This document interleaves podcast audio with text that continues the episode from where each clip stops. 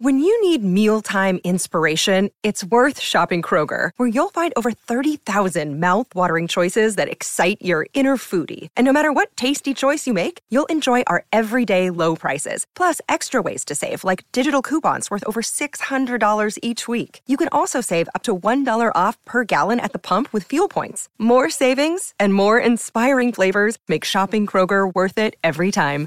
Kroger, fresh for everyone. Fuel restrictions apply. Another day is here, and you're ready for it. What to wear? Check. Breakfast, lunch, and dinner? Check. Planning for what's next and how to save for it? That's where Bank of America can help. For your financial to-dos, Bank of America has experts ready to help get you closer to your goals. Get started at one of our local financial centers or 24-7 in our mobile banking app. Find a location near you at bankofamerica.com slash talk to us. What would you like the power to do? Mobile banking requires downloading the app and is only available for select devices. Message and data rates may apply. Bank of America and a member FDIC.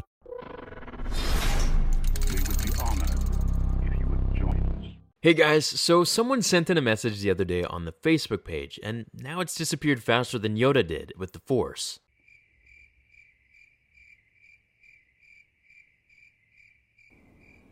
What?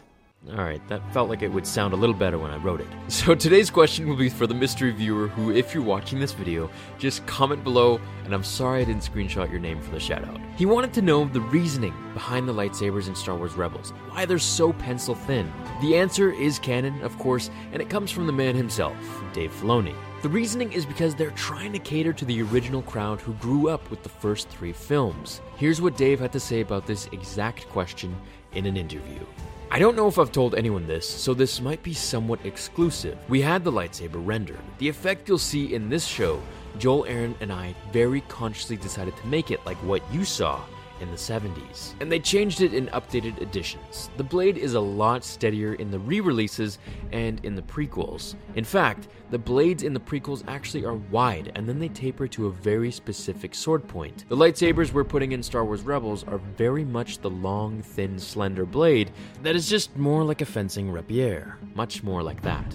He goes on to explain how the new generation won't even notice. Well, Dave, if you're watching this, I noticed, and I'm sure many of the new generation have as well. I think it's a cool touch. Personally, it adds a different realm to the realism of the movies, where you can see Rebels in a more unique light, with the ability to differentiate between the different time periods and sagas, like how in Rogue One, Vader's helmet was outside of his suit piece and cape. instead of inside, like in the original trilogy, which I thought looked really off putting and just wrong, but it still adds to the development of each time period and character and movie episode that we see, showing that they aren't just static and linear, but always changing and evolving through their character arc along with the galaxy's timeline.